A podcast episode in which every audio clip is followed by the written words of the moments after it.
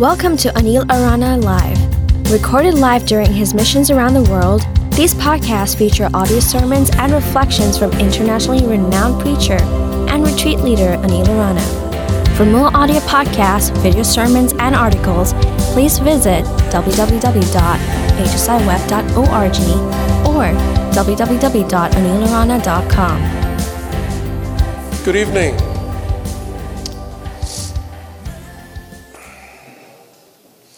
I know that I've been away for a long time. And I've been here only two times in the last couple of months, but I promise you I'm going to be here for the next four weeks in a row. And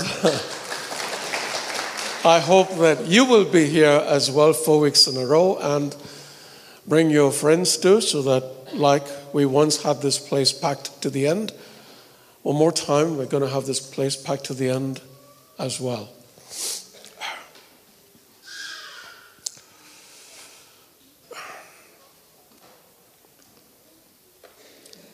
We sang a song that I written last year.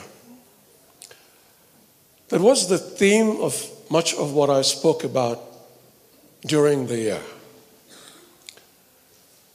They were declarations of our rights as citizens of heaven, and we proclaimed them many, many times. I'm redeemed, I'm saved, I'm restored, I'm forgiven, I'm washed, I'm blessed.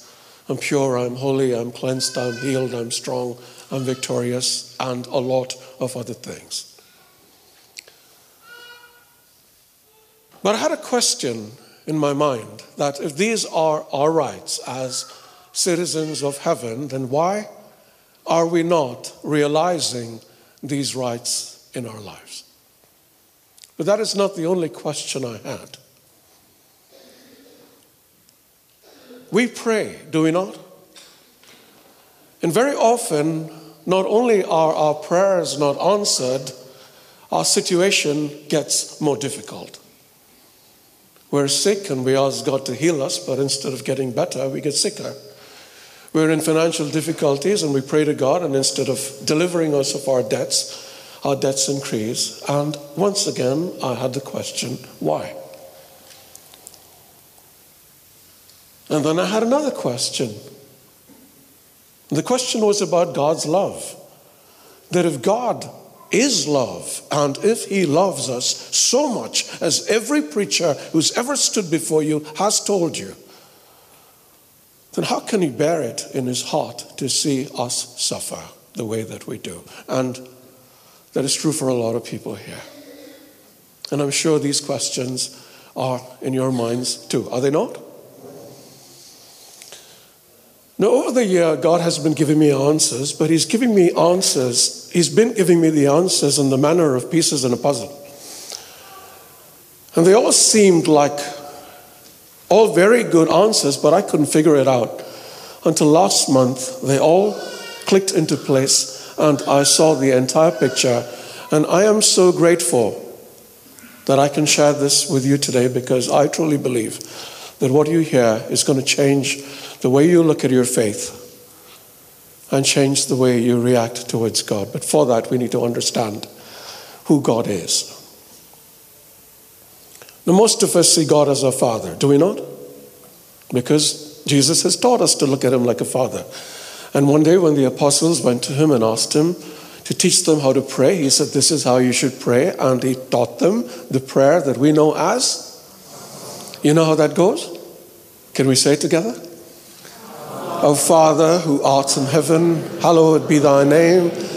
Thy kingdom come, thy will be done, on earth as it is in heaven. Give us this day our daily bread, and forgive us our trespasses, as we forgive those who trespass against us. And lead us not into temptation, but deliver us from evil. Amen. God as Father. but that is not the only way we need to look at God. We also need to look at God as a friend. and I'm going to take you to scripture. In fact, we're going to do a lot of scripture today. And I'm going to take you to um, the Gospel of Luke, chapter 11, and I'm going to read to you from verses 5 to 8. Are you attentive? Everybody's awake, right? I can see you are. And Jesus says, Don't worry about them today. Even the children will understand what you're going to say. Look at them taking notes. and he said to them, that's Jesus said to them, Suppose one of you has a friend and you go to him at midnight and say to him, Friend, lend me three loaves of bread, for a friend of mine has arrived and have nothing to set before him. And he answers from within, Do not bother me, the door has already been locked and my children are with me in bed. I cannot get up and give you anything. I tell you, even though he will not get up and give him anything because he's his friend, at least because of his persistence, he will get up and give him whatever he needs. Here we find God as friend. Basically, you have a friend who crashes in your house. Now, you don't know what to do, so you go to another friend who is God and you tell him, Look, I have a friend who's come over to my place. I need something to serve him. And God, who is your friend, will make sure that you get what you need. Everybody with me? Now, most of us can understand this God as Father and God as friend. But today I want to introduce you to God as Judge. Now, most of us understand God as Judge is one day He's going to come back and He's going to judge us all. And that's going to be the final judgment. But what I want us to realize that He stands as Judge now in our lives. And when you understand this, it is going to change everything about the way you look at God and the way you look at yourself. Are you ready? Once again, I'm going to take you to scripture. I'm going to take you to Luke chapter 18, and I'm asking you to pay attention to this. Then Jesus told his disciples a parable to show them that they should always pray and not give up. He said, In a certain town there was a judge who neither feared God nor cared what people thought. And there was a widow in that town that kept coming to him with the plea, Grant me justice against my adversary. Okay? Say the word adversary. What is an adversary? An adversary is somebody who's your opponent, someone who's an enemy. And it comes from the Greek word anti dikos. Say anti dikos. Now, anti dikos translates as two words. Okay, it's split into two words. The first word, anti, means deny, and the second word, dikos, means right. It means someone who denies us our right. What does anti dikos mean? Someone who denies us our right. And we have an adversary, also an enemy, also an accuser, even though the Greek for that is different, who denies us our right before God. And all of this will start to make a lot of sense to you in just a few minutes, I promise you. Okay? But once again, say antidikos. What does it mean? Someone who denies you your right. Very good. Okay, and then I continue. For some time he refused, the judge refused, but finally he said to himself, Even though I don't fear God or care what people think, yet because this widow keeps bothering me, I will see that she gets justice so that she won't eventually come and attack me. And the Lord said, Listen to what the unjust judge says. And will not God bring about justice for his chosen ones who cry out to him day and night? Will, will he keep putting them off? I tell you, he will see that they get justice and quickly. What is the last word? And I want to pause one more time over here and ask you how many times have people told you that you need to wait for God to answer your prayers in His time? And in the meantime, you will suffer for weeks and months and years. What kind of a God especially a God of love, would let his children suffer like that for so long? I have that question as well. And I want you to have that question as well, too. Because if God is like that, I'd be very, very wary of following him. Wouldn't you? I mean, you should be. You're being asked to put your trust, you're being asked to put your hope, you're being asked to put your faith in a God who will sit back and watch you struggle, watch you suffer, and do nothing. I have a big problem with a God like that. Fortunately, we don't have a God like that, as we're going to discover. But these are questions I want you to keep in mind as I keep talking today. Will he keep putting them off? I tell you, he will see that they get justice and quickly. However, when the Son of Man comes, will he find faith on the earth? Now, I don't know how many of you have been in a courtroom. I hope you never have. I have, and it's not a pleasant thing, but most of you have seen movies about courtrooms, right? And there are a few characters and a few things that are common, and I want you to visualize this because it's going to make things easier for you to understand if you see this, the scene. You have first the judge, okay, the most important person in the courtroom. Then you have the defendant. And in this story, and for everything I'm going to talk about today, that is you. You have a prosecutor. And in our story, he is the adversary, he is the enemy, he is the accuser. And you, however, are not on your own because you have a lawyer to defend you. He is Jesus. Now, the prosecutor wants to win his case. And because he wants to win his case, he makes sure that he prepares and he prepares and he prepares that he got evidence, that he got witnesses, that he got everything he needs to make sure that you are found guilty. Correct? That is the devil's job, and that is what the devil constantly does, accusing us before the Father day and night. And once again, I need you to listen to scripture because over here you're going to get your answers about how you're going to defend yourself for all eternity.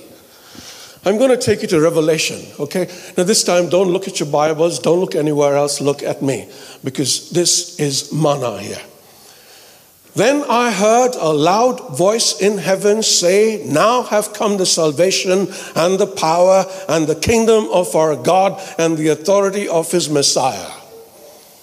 For the accuser of our brothers and sisters who accuses them before our God day and night has been hurled down. They triumphed over him. That's we he's talking about now. We triumphed over him by the blood of the Lamb, by the word of their testimony, and by the fact they did not love their lives so much as to shrink from death. Therefore rejoice, you heavens, and you who dwell in them. But woe to the earth and the sea, because the devil has gone down to you. He is filled with fury because he knows his time is short. His time is over. His time has come. And I'm telling you, my brothers and sisters, that over here tonight, his time has come.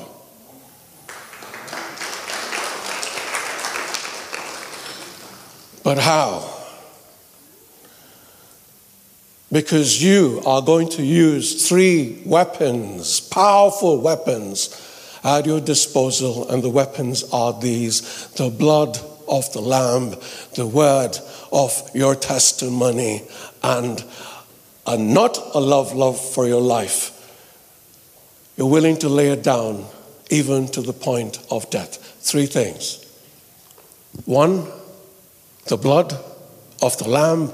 Two, the word of the testimony, and three, a dislike for your life. No attachment to your life, okay? we all know about the blood of Jesus. He shed it for us, did he not? Why did he shed it for us? Because when we stood in front of the judge for the first time, the devil pointed his finger at every one of you and said, Sinner, sinner, sinner, sinner, sinner. Did he not? Everyone, every one of us sitting over here, every one of us in this room, he pointed a finger and said, Sinner. Now, recently I was giving a talk to some children and I wanted to explain the salvation story to them. And I thought of something very simple that everyone could understand, and I'm going to share it with you, okay? The devil had us as his prisoner, okay? And we were locked up in the devil's clutches for all eternity. Now, Jesus loves us so much that he wanted to set us free, so he went to the devil and he said, Let my people go. And the devil said, No way, it's going to cost you if you want them to go. And Jesus said, What is the cost? And the devil said, Your blood, every drop of it. And Jesus said, Done. And he shed every drop of his blood to give us freedom. Everybody with me? So all of us are free, and that is the first thing we need to realize. What happens is the blood of Jesus speaks for us. Very often we just talk about it covering us. The blood of Jesus speaks, it talks. And once again, every single thing that I have to tell you over here is very important. So I'm going to take you to scripture because that is the only way you can believe it. In the letter to the Hebrews, the author talks about how people used to be terrified of going to God in the old days. They used to go to the mountain and they used to be afraid when God used to open his mouth because they didn't know what that could mean. And all of them, including Moses, was terrified. It was a mountain of terror. But Jesus says, after that, the author says, after we believe in Jesus, that has changed. No longer do we have to be in terror, now we have to be filled in joy. And I'm going to read to you from Hebrews chapter 12, 22 to 24. But now you have come, that is, you have come to Mount Zion, to the city of the living God, the heavenly Jerusalem. You have come to thousands upon thousands of angels in joyful assembly to the church of the firstborn whose names are written in heaven. You have come to God, the judge of all. Once again, judge of all. To the spirits of the righteous made perfect, to Jesus, the mediator of a new covenant, and to the sprinkled blood that speaks a better word than the blood of Abel, and speaks a better word. From now on, my brothers and my sisters, you are going to let the blood of Jesus speak to you because blood speaks and it speaks better than the blood of Abel. Why blood of Abel? Because if you remember Genesis, you will know that Cain killed Abel. Do you know that? And God went to Cain and said, Where is your brother Abel? And Cain says, Hey, I don't know, man. Am I my brother's keeper? And God said, Why have you done what you have done? The blood of your brother cries out to me from the earth. And just like his blood cried, Jesus' blood speaks. It cries out in protest, in defense. So, this is the one thing you need to remember. And remember very well that when you stand accused by the devil who says, Sinner, you let the blood of Jesus speak for you. There is only one catch. Can anyone tell me what that catch is for this to work?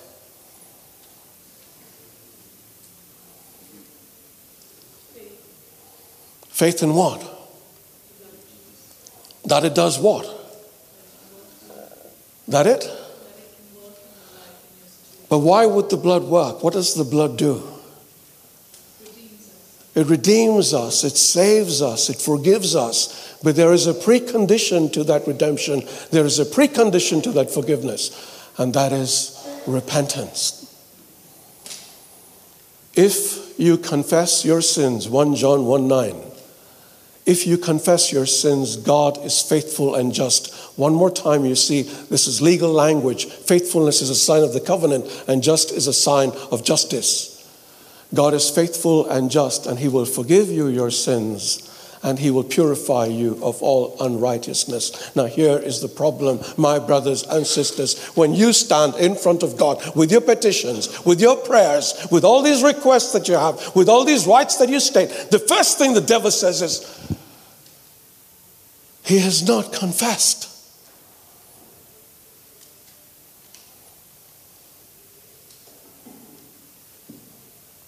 Once again, imagine you're in a courtroom.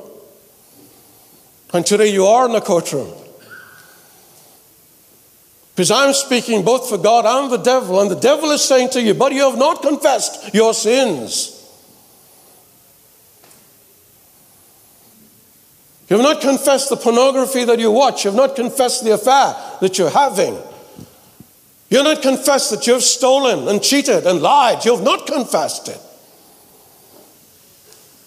Where is the forgiveness?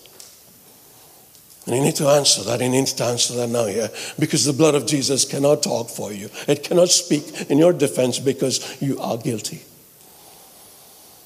And how is the judge going to do anything? but refuse to listen to your cries and your pleas. But let us imagine that you have confessed, okay? Let us imagine that you have told God that you're sorry for whatever you've done. But even though you've told him that you're sorry for what you've done, you still have that boyfriend or that girlfriend you're sleeping around with. You still have the pornography, gigabytes of it on your hard drive. You still have all those things that you've stolen from people in the past. You still have that with you. And the devil says, Liar! His confession has no meaning because he hasn't destroyed the evidence of his sin. I came to God 15 years ago. Most of you know that story. I made my first confession in 25 years and God forgave me. He just forgave me because that's the kind of God He is. Because I confessed and God is faithful and just. But then when I left, I heard the Holy Spirit whisper in my ear, Honey, very good what you've done. You've accepted God's forgiveness after being repentant. Very good. Now I need you to go home and I need you to destroy every sinful thing that you have stored over there. Destroy the porn you have on your computer. Destroy the bootleg CDs and videos that you've stored. Destroy all the letters and photographs you have from your girlfriends. And because I went and did that, the devil no longer could point a finger at me and say guilty. Because in the eyes of God, you know what? I was not guilty. Now, I can beat you on the head with this and tell you this is what you need to do. But I believe that everyone sitting over here is an intelligent person, capable of understanding what God is trying to say to you today. And honestly, let Him see it not after you leave here. Let Him see it in your hearts now that you are saying to God, God, I am sorry for whatever I have done.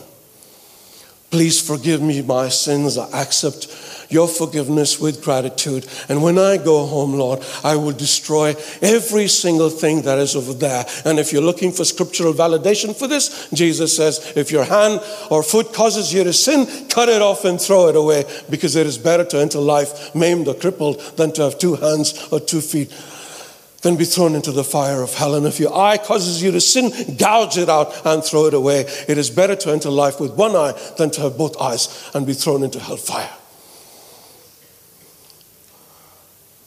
Confess. Not tomorrow. I'm not interested in tomorrow. You guys could die before you reach home. Tell God you're going to fix everything tonight. Tonight. When you go home, you're going to destroy everything. And like I told you last time I'm here, I gave you two weeks to get rid of that girlfriend or boyfriend that you had, to stop that affair, stop that continuous sin. You got no more time left. I'm telling you, you do it tonight. You will send a message or you will call that person and you will say, Whatever I was doing with you is over. Because eternity is a reality.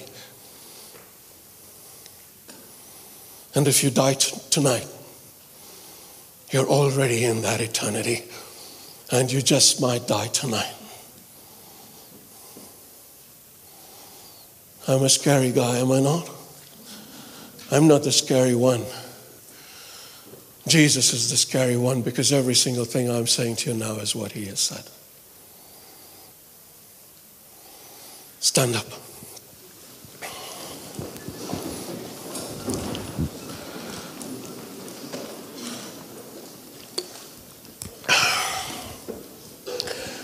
Father God, we know that you're going to give us victory over the enemy, the accuser, our adversary who prowls around like a roaring lion waiting for someone to devour, but he's not going to find anyone here tonight, Lord, because we're coming, we're standing before you in the courtroom of heaven, and we're saying to you, Sorry, Lord. From the depths of our hearts, we're sorry for every single thing, big or small, that we've done to offend you. We accept your forgiveness and we Ask that you wash us in the blood of your Son, Jesus, and let that blood cry out and speak to you, Lord, telling you that He has seen into our hearts and sees remorse there, sees repentance there, and knows that we are going to put into practice everything that we've heard here tonight. And so, Lord, as we stand before you, we stand before you knowing that we are guilty, Lord. We are going to be set free because of our faith in Jesus. And because he bore the punishment for our sins, and because his blood right now is crying out to you, Father, forgive them. We thank you for this forgiveness, Lord. We accept it with great gratitude. We say, Thank you, thank you, Father, thank you, friend, thank you, Judge. Amen. Please be seated.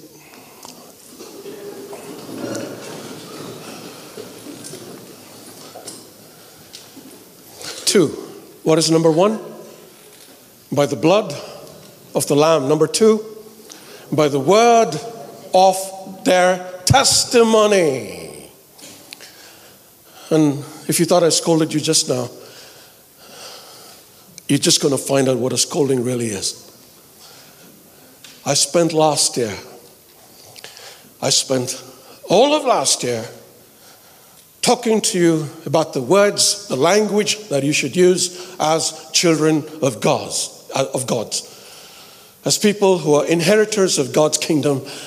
And I said, every morning you're going to wake up and you're going to declare, I'm redeemed, I'm saved, I'm restored, I'm forgiven, I am washed, I am cleansed, I am pure, I am holy, I am blessed, I am healed in spirit and heart and mind and soul and body. I am free, I am strong, I'm victorious, I'm a child of the Father, I'm a friend of Jesus, I'm a temple of the Holy Spirit. How many of you here do that? Don't answer. Don't answer. I'll tell you what you do. You declare the opposite. You wake up every morning and you say, This world is a piece of crap and you don't want to live in it. You keep looking at your financial statements and you lament about the fact you're never going to get out of it. You look at your sickness and you look at your misery and you think there is no hope. And constantly you're talking about how sick you are, how wounded you are, how bruised you are, how much you're hurting. You look at your relationships and you talk bad about your husband, you talk bad about your children, you talk bad about your wife, you talk bad about the people around you. Oh, my husband's a loser, my wife's this or that. And all you're doing is declaring what the devil is accusing you of. Imagine, okay, imagine you're standing in front of a judge in a real courtroom. You have some property. That's all right. You have some property, and you petitioned the judge to give you that property. You say, This is my inheritance. Now, when you're standing in front of the judge, instead of saying, This is my inheritance, you say, This is not my inheritance. What is the judge going to say? Give him the inheritance? You are openly declaring in a courtroom that that inheritance is not yours.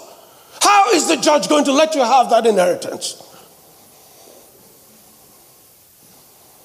You're standing in front of judge who is God.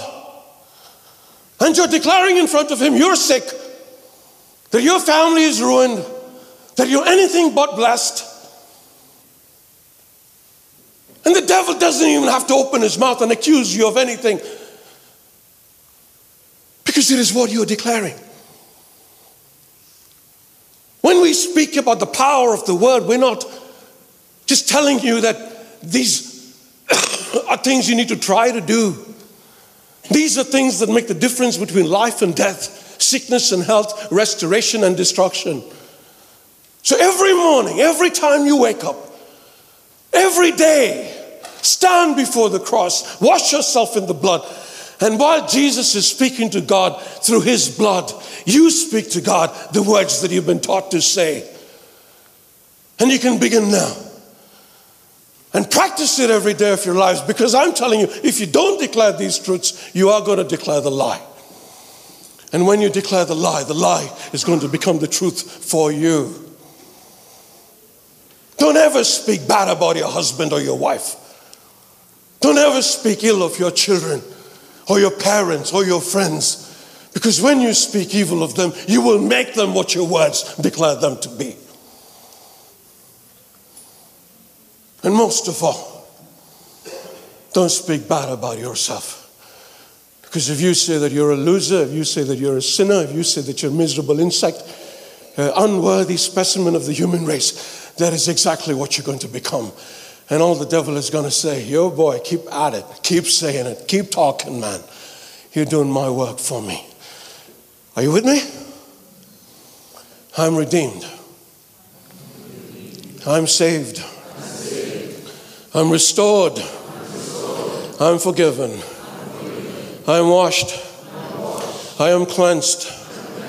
I am pure. I am holy. I am blessed. I am healed in soul, in spirit, in heart, in mind, in body. I am free. I am strong. I am totally victorious. I am a child of my Father. I am a friend of Jesus. And I'm a temple of the Holy Spirit. That's who you are. That's what you should be saying every moment of your life.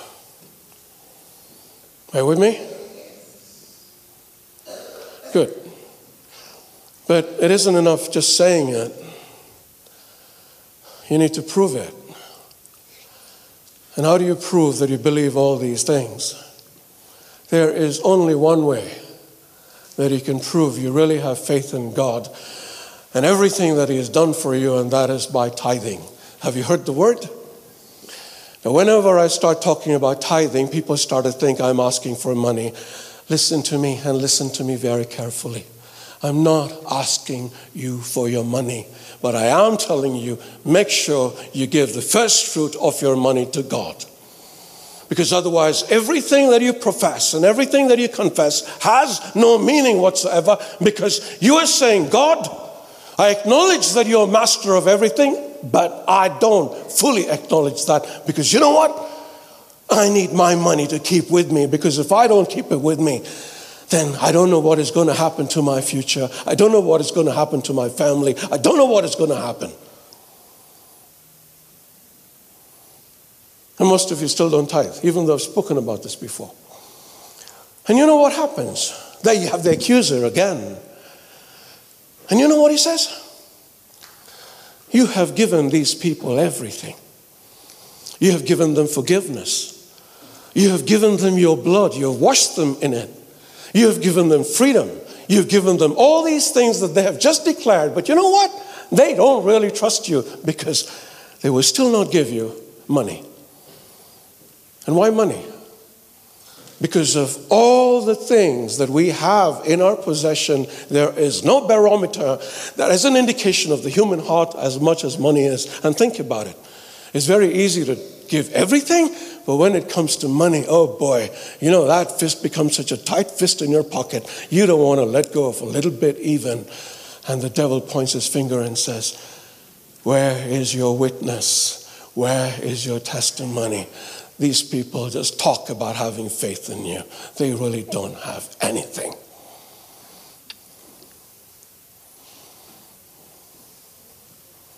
Not me. None of what I'm saying to you is me.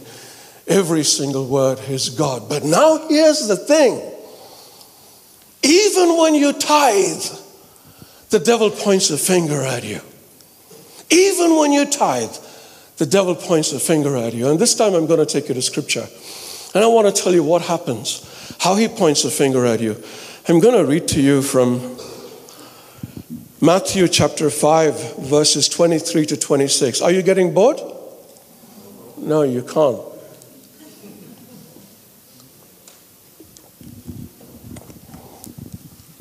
You must have heard this many times before, but I bet you've never heard it explained in this context. Therefore, if you are offering, you're writing it down, Matthew chapter 5, verses 23 to 26. Therefore, if you are offering your gift at the altar and there remember that your brother or sister has something against you, leave your gift there in front of the altar. First go and be reconciled to them, then come and offer your gift. And then he says, settle matters quickly with your adversary. There you have the adversary word again. Who's taking you to court, do it while you're still together on the way, or your adversary may hand you over to the judge, and the judge may hand you over to the officer, and you may, thrown, you may be thrown into prison. Truly, I tell you, you will not get out until you have paid the last penny.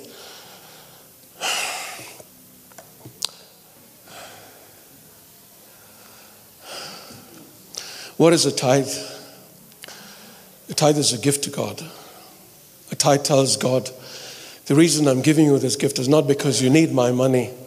The reason I'm giving you this gift is because I acknowledge that everything I have comes from you, and I want to say thank you for what you're giving me. That is the gift. So you take the gift and you give it to the altar, you give it to God. But there you have the enemy pointing his finger again and says, You can't accept that gift. Because he might have acknowledged that you have given him financial blessings, but he hasn't acknowledged the debt that he owes you for being forgiven. He tells the judge, Jesus shed every drop of his blood to forgive them, but him, he will not forgive the people the little things that they have against him. And I've spoken about forgiveness till my face has turned blue. And still, I know there are people sitting over here listening to me who have unforgiveness in their hearts. What is wrong with you?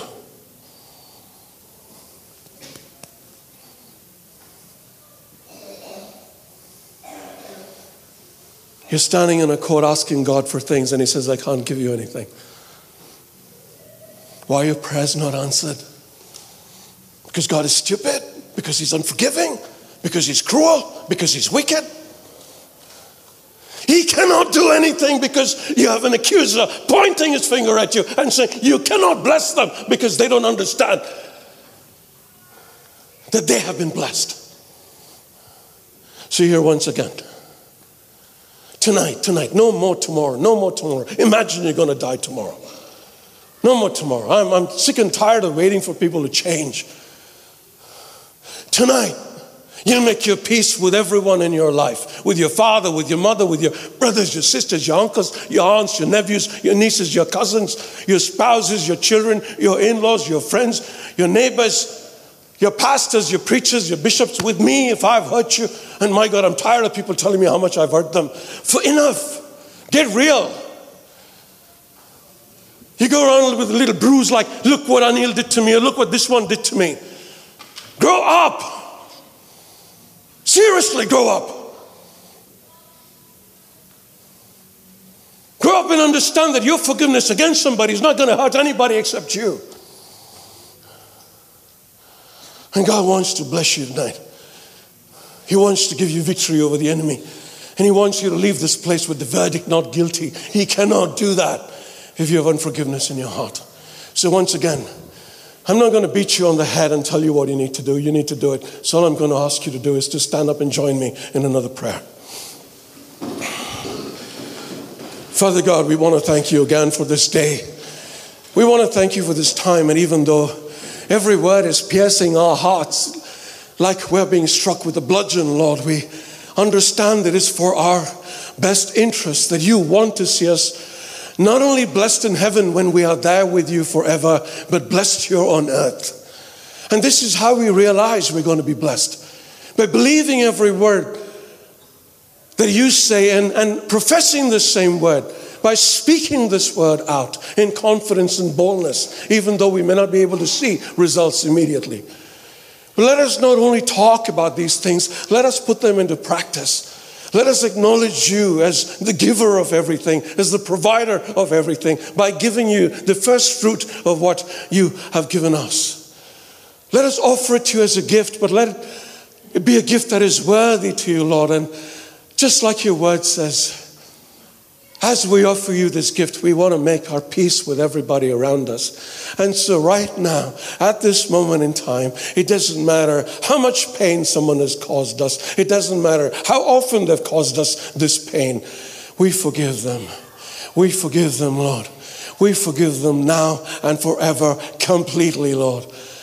And we want to thank you once again for blessing us, blessing us here today, tonight, now. Amen. Please be seated. See how easy it is. See how easy it is. It's not hard at all.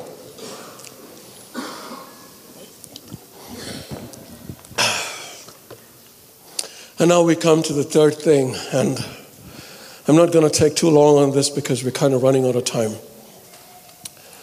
But the third thing is not to make your life be important. We used to belong to the devil. We used to be his slaves. We used to have to listen to everything that he asked us to do. And we lived according to his rules because we didn't know better. He made us dance around his little finger. That wasn't my little finger, around his little finger. He used to treat us like garbage and cause us only pain and harm and trouble and torture. But we accepted it because we didn't know better. But now we're in a place where we're citizens of heaven, children of God, who's given us rights that are simply amazing. And only a total idiot, I am saying this to your faces, only a total idiot would say he prefers the garbage in the world to the wonderful treasure that is available over here in heaven. But yet,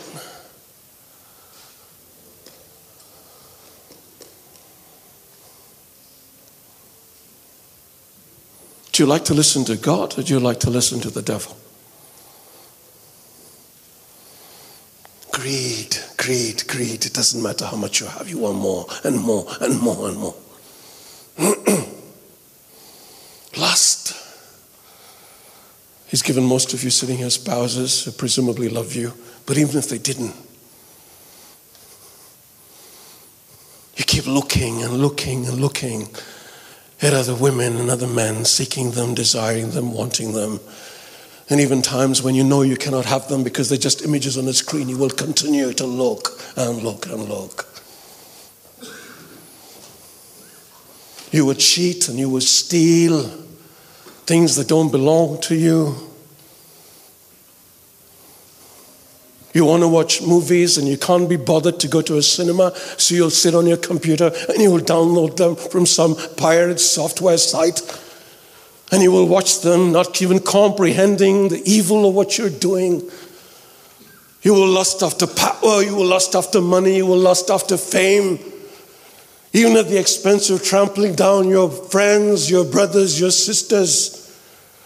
and what does the devil say? He, he doesn't even bother not saying anything because he's too busy laughing at you. And he goes on saying, You go on talking about your God and whatever you want to do.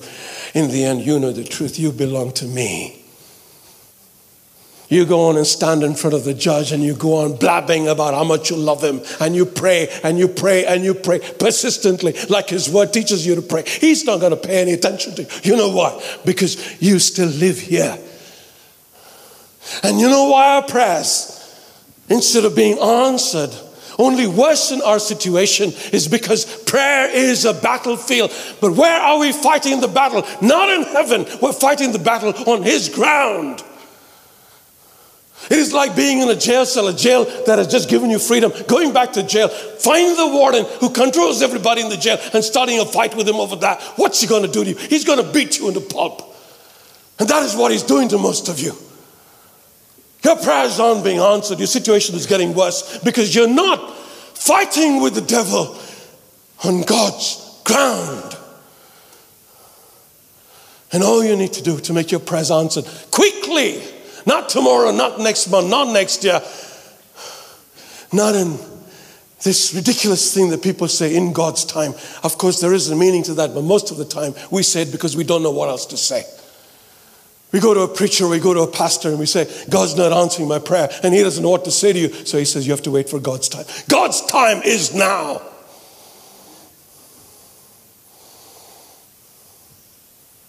And he wants to answer your prayers, but he can't answer your prayers because there is a legal case against you.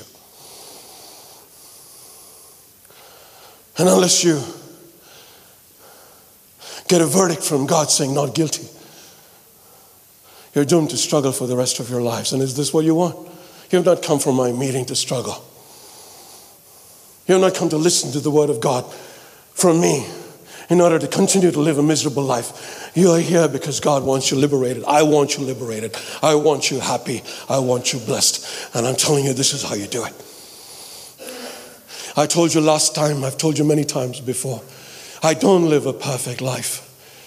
Many, many times I fall short of the things I want to do. But God looks into my heart, and the one thing I know He sees over there is a man who tries and tries and never stops trying. And I'm telling you, if He sees that in your heart tonight, that is enough for Him. He will give you a verdict of not guilty, and He will answer your prayers. I promise you. I promise you. So that's where we are. And once again, I'm just going to make a final prayer on all our behalf, and then I'll conclude and we can go home. Let's all stand. Father God, we've heard your word again, and we know the truth of what you've said. Even though we should be in heaven, we're still dancing with the devil, we're playing games with him, and we're playing games with you, Lord. We come to you when it's convenient, we come to you when we need you, but half the time we're there doing whatever the devil asks us to do. We chase after fame, we chase after fortune, we chase after power, we chase after glory, we chase after all these things in the world. We lust, we're greedy, we're, we're so filled with evil, Lord. But that ends here tonight. And we say to you, Lord, we're going to die to all of that. And we're going to live here. Live lives that are free, live lives that are whole, live lives that are holy. And we're going to be blessed for it, Lord. We're going to be blessed for all time. And we want to thank you for the amazing things that you have in store for every single one of us and everyone we love, Lord. Because you're going to answer prayers and you're going to answer them so fast. We'll be so surprised, Lord. And we want to thank you for every one of those prayers that you are going to answer. Amen. Please be seated. Final words. Choir.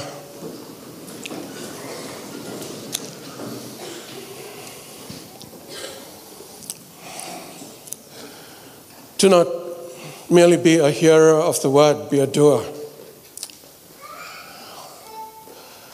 The words you heard tonight might have seemed harsh, but they're words of life, and I hope you've recognized them to be words of life. They've answered a lot of questions that I have had, and I'm sure they've answered a lot of questions that you've had. Now, clever people do something with answers that they receive they start to put them into practice in their lives. Foolish people don't pay attention. I'm not going to tell you what you need to do to change because you should know that. And if you don't know that, then nothing I tell you further is going to help. But I had a very strong sense when I was talking to you today that God's Spirit was here because I'm telling you, after a long, long time, I felt power like I have felt as I've been speaking. And I know that power comes from only one place. And if that power is moving through God, it is moving into you. And if I can talk, you can listen. And if you can listen, you can understand, all by that same power. And if you can understand, you can obey by that same power. And I believe that is truly what He's done over here tonight. To end. End everything that is evil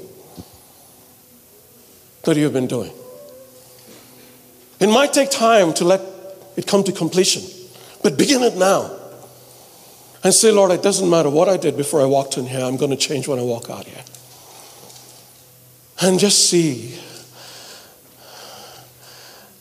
I still remember 15 years ago, I was such a bad person, such a bad man. And slowly and steadily, God changed me and turned me into this still not perfect man, but a man who's come such a long way. And I know that He's going to continue to work in me. And He's going to continue to work in you. But the faster you listen, the faster He's going to work, the faster He's going to bless. So let's be blessed here tonight and every moment of our lives. Think of your children. Their lives will be changed because He will listen to your prayers for them. Think of your spouses. They will change because God will listen to your prayers for them. Your friends will change because God will listen to your prayers for them prayers for healing, prayers for deliverance, prayers for financial blessings, prayers for so many things that we seek for ourselves and those we love. And I want us to do that. So let us leave the courtroom of heaven today, truly getting everything God wants to give. Now, I wanted to sing I'm Redeemed, but we're not going to take that song. We're going to sing a song of worship. Spirit of the Sovereign Lord. Because I want us to feel the glory of God tonight. So, for a few minutes, I just want you to lose yourself. Forget about everything that I've said. Just stand with God and listen to what He has to say to you. Stand up.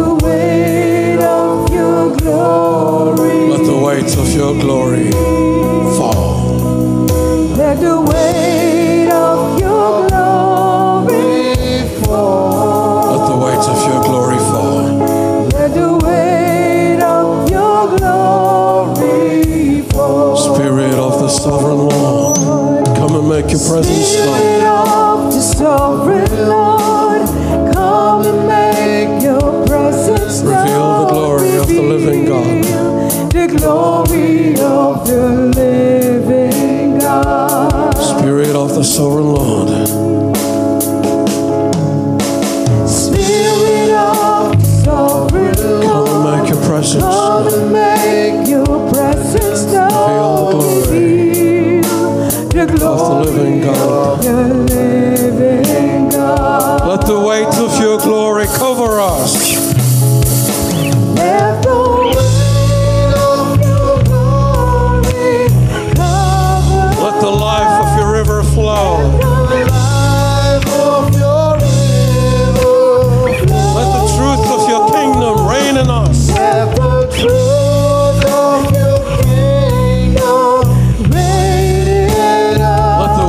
Your glory, The weight of your glory. let the weight of your glory Let the weight of your glory fall, Let it fall.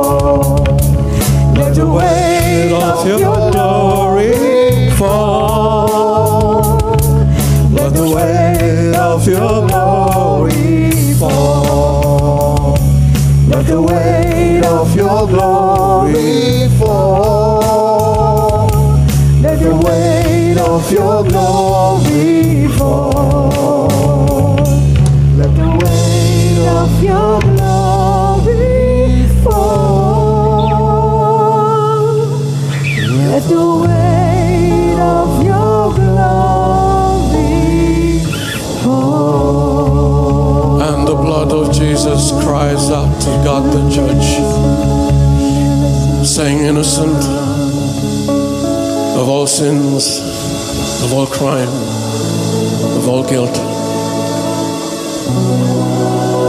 The word of the testimony speaks to the judge, our God, saying, I believe that in Christ I'm redeemed, I'm saved, I'm restored, I'm forgiven, I'm blessed, I'm washed, I'm pure, I'm holy. I declare here now the presence of my brothers and sisters and the thousands of angels have gathered along with us to God the Judge that I am blessed and I'm healed in soul and spirit and heart and mind and body. I testify that I'm strong, that I'm victorious, I'm confident, I'm courageous. And I testify that I am a child of God my Father. I'm a friend of Jesus my Savior. And my body is a temple of the Holy Spirit who will flow in us, becoming a spring of eternal life. And finally, Lord, I say, Judge, I die to myself, and I will continue to die daily as I continue to live in your kingdom a life of abundance, just as you promised. And God our Father, God our friend, and God the Judge says, verdict, not guilty. You are free to go.